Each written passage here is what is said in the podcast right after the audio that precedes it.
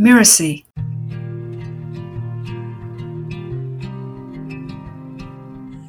Today, all the wild animals fear each other and keep apart. Long ago, it was different. The various animals worked together in a large council.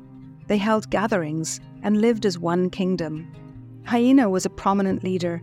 Much of his strength came from his mother, who guided him all the years of his life. She was his faithful supporter until one day, her time on earth came to an end.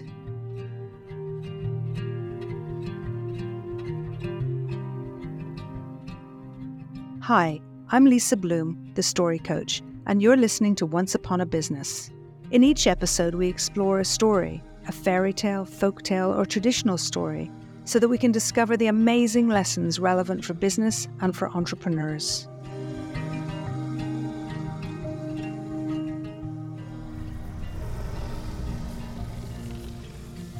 When his mother, Queen Hyena, died, Hyena fell into a great despair.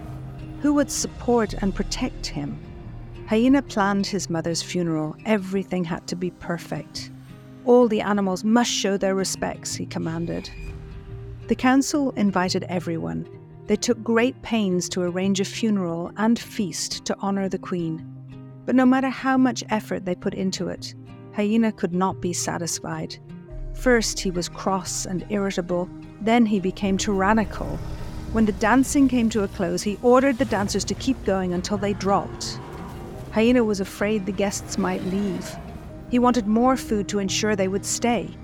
The council told him they had prepared plenty of food for the next several days, but Hyena would not be convinced. He sought out leopard and lion, two guests who were fond of hunting. He persuaded them to supply more meat by killing a few lesser-known guests, pig, sheep, and goat. It took little effort to kill these trusting guests. Lion and leopard so enjoyed the killing they began going after other guests. Soon mayhem broke out. Terrified guests ran for their lives. Hyena was left alone to bury his mother. Even an orphan's funeral would have been better attended. That was the last time all the animals came together in one place. Now they keep to themselves, especially the hyenas, whom no one trusts. They keep a wary distance from everyone. This was a Yoruba tale from Nigeria, Africa, retold by Erica Helm Reed. This does not feel like a happy story to me. Actually, it feels really heavy, almost a premonition about what can happen when we as humans are greedy, insatiable, and craving the fulfillment of our every wish. Many ancient stories use animal characters to tell very human stories, to bear witness to human behavior or warn us about the potential outcome when certain characteristics take us over. And such is this story. Hyena personifies grief, but also greed. We can relate to both equally. How when we experience pain, we often strive to control our environment and those around us. How often we feel that what we have is not enough and we'll do anything to get more, without paying attention to the consequences. When we speak about greed, I think this can be very pertinent to the business world. If we try to dominate without regard to the balance around us or any sense of satiation, it's bound to end in tears. We see it sometimes, the entrepreneur who will push and push, alienate others in the same industry and ultimately become isolated in their bullishness. In the story, the council made great efforts to invite everyone to the funeral and feast, to honor the hyena queen. Yet no matter the effort, Hyena was dissatisfied and irritable and then became tyrannical. I've seen many a business person become dissatisfied and irritable. I wonder how far is the distance from this to tyranny. It's clear that greed and the sense of not enough is the root cause, and yet how many of us wake up in the morning with the feeling that we haven't slept enough, go into our day with the not enough mindset, not confident enough, not smart enough, not enough money, not thin enough, not tall enough. It goes on and on. And we often don't understand the damage that this thinking can cause. In business, we see the benefits of collaboration, of mutual respect, and the possibilities created when we work together. And yet we still fall into the trap of competition, comparison, and greed. I can see how thinking competitively can cause us to push ourselves to achieve more, to bring the best out in ourselves and others, And yet as soon as it becomes tyrannical and is guided by greed and the not enough thinking, it becomes alienating and destructive. Many years ago, I joined a partner to work with a specific client.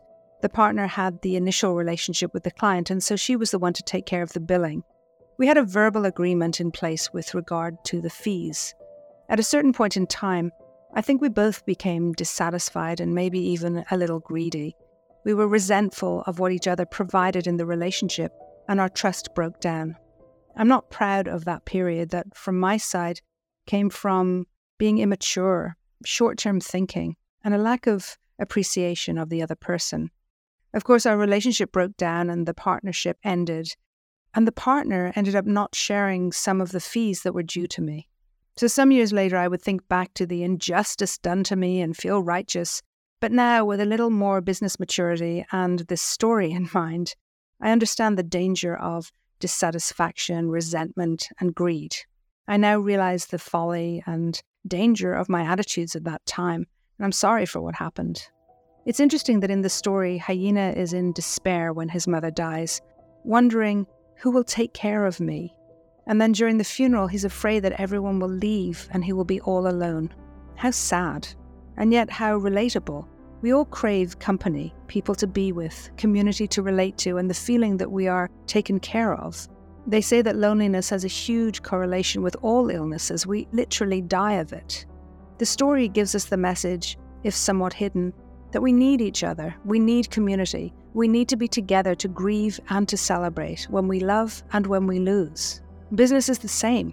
I don't think there's anyone that wants to do it entirely alone. We need people to work with, to celebrate with, to figure out the big questions with. I wonder what the world would be like if we all felt that there was enough and knew that we are never alone.